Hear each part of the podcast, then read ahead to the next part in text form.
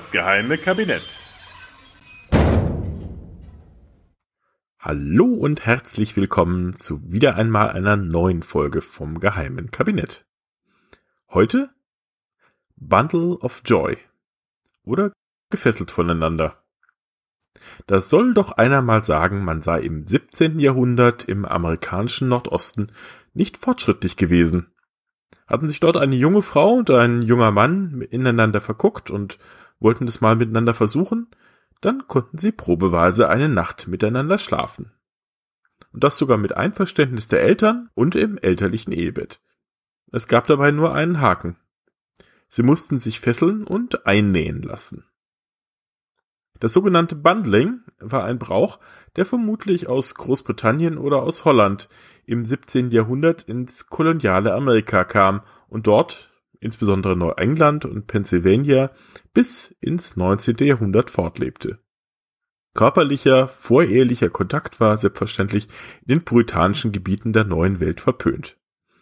Aber Unverheirateten war es doch möglich, durch das Bundling eine Nacht miteinander zu verbringen, wenn auch quasi in einem selbstgemachten Keuschheitsgürtel. Aber sie konnten so die ganze Nacht miteinander reden, sich auf die Weise privat kennenlernen und miteinander morgens aufwachen. Und wer das schon mal mit jemandem gemacht hat, der weiß, äh, da können sich Abgründe auftun. Damit aber darüber hinaus nichts passierte, wurde das Mädchen natürlich mit kompletter Kleidung in einem Schlafsack ähnlichen Leinensack eingenäht, meist nur die unteren Partien der Mädchen, aber Ganz oft wurden auch beide Partner separat bis zum Hals eingenäht, nachdem zuvor mit einem Band die Füße und die Hände zusammengebunden wurden. Unter den strengen Augen der Eltern wurden dann beide zu Bett gebracht, wie auch immer das schon vonstatten gegangen ist, hüpfend wahrscheinlich. Und zur Sicherheit wurde noch ein dickes Holzbrett zwischen beide geschoben, man konnte ja nie genau wissen. Oder die Eltern legten sich gleich noch mit dazu. Und wenn sie dann immer noch wollten, konnten sie am nächsten Morgen dann die Heirat anbahnen, nachdem er sie vorher wieder befreit hatte, versteht sich. Eine etwas einfachere Variante stand im sogenannten Bundling Bag, eine Art doppelter Schlafsack, der in der Mitte durch eine längs verlaufende Naht beide Schlafgenossen voneinander trennen sollte. Um diesen etwas merkwürdigen Brauch zu verstehen, hilft es sicher zu wissen, dass Schlafzimmer, wenn überhaupt eigene Zimmer dafür bereitstanden, noch nicht die intimen Räume waren, als die wir sie heute sehen. Heute bitten wir unsere Gäste ja eher ins Wohnzimmer, das Schlafzimmer zeigen wir eher selten. Meist deswegen, weil sich da unsere hastig hingeworfenen Wäscheberge türmen und alles andere, was wir nicht mehr rechtzeitig wegräumen konnten. Weil die Gäste mal wieder viel zu früh da waren. Ja, von euch rede ich, Sandra und Timo. Äh, wo war ich? Ach ja, das amerikanische Schlafzimmer des 17. und 18. Jahrhunderts war dagegen quasi ein halböffentlicher Raum, in dem zwischen dem Empfangen von Gästen über Kinderkriegen, Kinderzeugen wahrscheinlich, bis eben hin zur Nachtruhe alles Mögliche stattfand. Vermutlich oft genug auch alles gleichzeitig. Dennoch hagelte es auch für diese Methode der Eheanbahnung harsche Kritik seitens der kirchlichen Tugendwächter. Puritanische Pastoren wie beispielsweise Jonathan Edwards hielten das Bundling für einen abergläubischen Brauch, dem nur die bigotten und vulgären Teile der Bevölkerung anhingen und der unweigerlich zur Sünde führen müsse. Zumal es auch den Ruf einer Person zerstören könne und in jedem anderen Land der Erde als Prostitution angesehen würde, so wettete der Pastor. Aber auch spätere Historiker rümpften dann eher die Nase über diese Tradition, die, Zitat, den Brunnen der Moral austrockne und die Familienwappen tausender Familien befleckt hätte, wie es der Historiker Henry Reed Stiles in seiner Geschichte von Connecticut 1859 wertete. Vielleicht hatte die Kritik im letzteren Punkt ja nicht ganz unrecht, denn tatsächlich waren voreheliche Schwangerschaften infolge von Bundling wohl gar nicht mal so selten.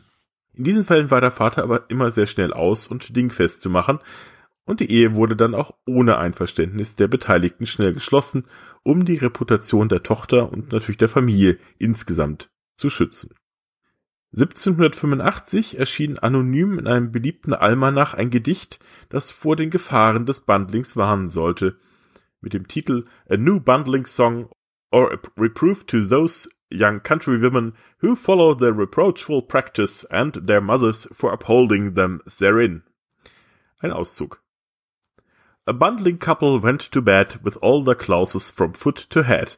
That the defense might seem complete, each one was wrapped in a sheet.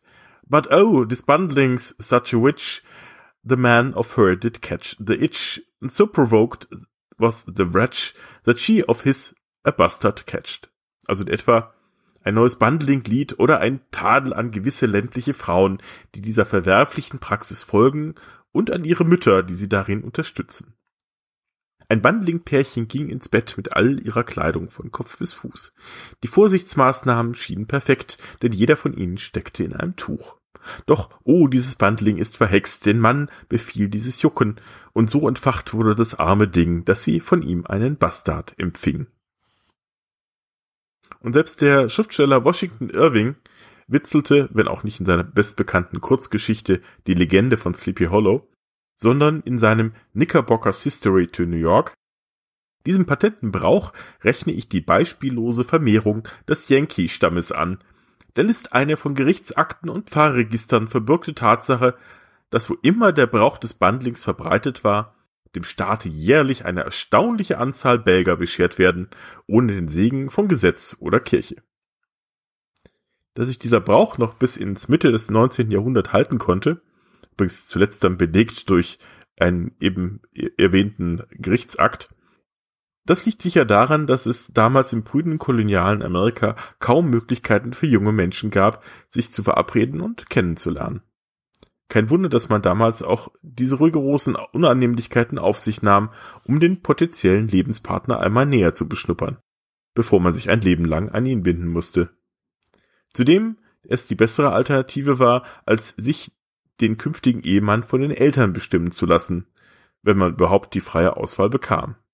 Liebe war, wenn überhaupt, höchstens zufällige Folge einer Ehe, nicht unbedingt der Grund oder gar die Voraussetzung für die Anbahnung einer solchen. In der Mitte des 19. Jahrhunderts gab man das Bundling dann aber langsam auf. Die Idee, junge, unverheiratete Paare miteinander die Nacht verbringen zu lassen, selbst unter diesen Vorsichtsmaßnahmen, galt nun im immer brüder gewordenen Amerika als mittlerweile undenkbar. Doch die Idee des Bundlings erwachte im Amerika der 1960er noch einmal zu kurzer Blüte. Natürlich insbesondere bei konservativ-christlichen Familien und streng religiösen Glaubensgemeinschaften wie den Amischen. In Anbetracht der als verrucht angesehenen Treffen junger Pärchen in Kinos oder auf einsamen Parkplätzen bot das Bundling offenbar vielen besorgten Eltern eine ordentliche, sichere und warme Alternative für ihren Nachwuchs. Apropos warm. Vielleicht rührt die Tradition ursprünglich auch einfach aus der Not heraus, in Zeiten knapper und teurer Heizmaterials auch im Winter nachts warm zu bleiben. Neben der Eheanbahnung diente das Bundling bei ärmeren Familien oft einfach nur dazu, im Winter noch etwas Geld zusätzlich zu verdienen, indem man durchreisenden Fremden anbot, etwa mit der Ehefrau oder der Tochter das Bett zu teilen. Hierfür waren dann in vielen Betten bereits Bundling Boards, also Trennbretter vorgesehen, die bei Bedarf eingeschoben werden konnten. Ob da wohl auch der Ausdruck der Besucherritze für den Spalt zwischen zwei Matratzen herkommt? Gräbele, wie wir daheim im Landle sagen? Na, ich weiß es nicht. Leider habe ich dazu nämlich noch keine einschlägige Literatur finden können. Eigentlich schade.